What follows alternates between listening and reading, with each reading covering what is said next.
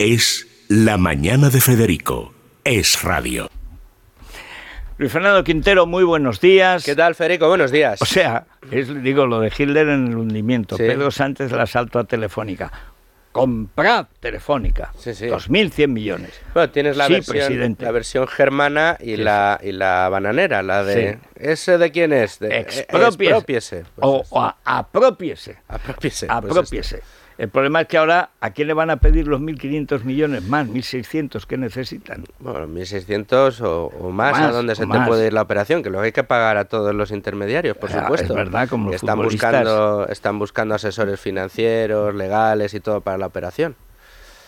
Pues a mí solo se me ocurre dos bolsillos, para empezar, el tuyo y el mío, y luego todos ah, bueno, los demás. Sí, sí, sí, sí. Eso irá por un crédito blandélico uh-huh. casi con total seguridad.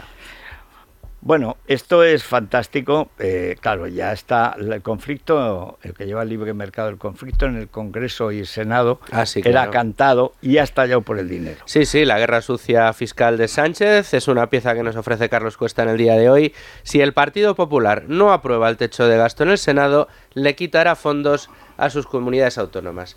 Y yo añado, y se queda tan ancho. Y además lo ve como algo normal. O sea, usted sí. no me aprueba, pues yo a sus comunidades autónomas, es decir, a los ciudadanos. En cambio, a Cataluña le doy el dinero que me pida porque dependo de ellos. O sea, no es desprecio a los políticos, es desprecio a los ciudadanos. Por supuesto, todas esas a la gran mayoría de España que vive en comunidades que gobiernan el P P o el P P y Vox. Y que curiosamente son las que atraen empresas, como es el caso de Madrid, la que generan empleo. O Andalucía o ahora Valencia.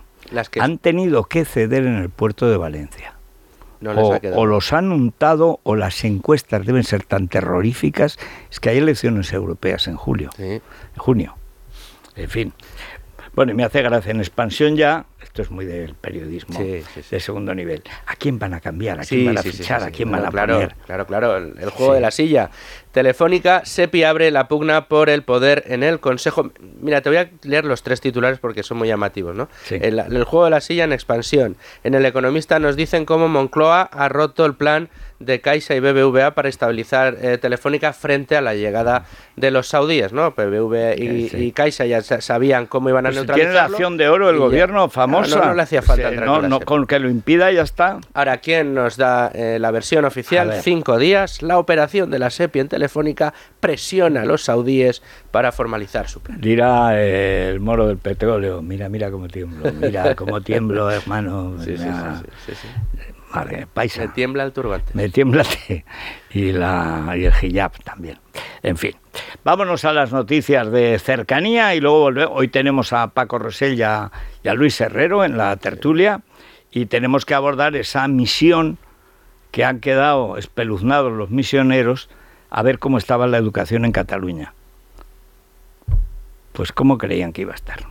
Es, es, ra-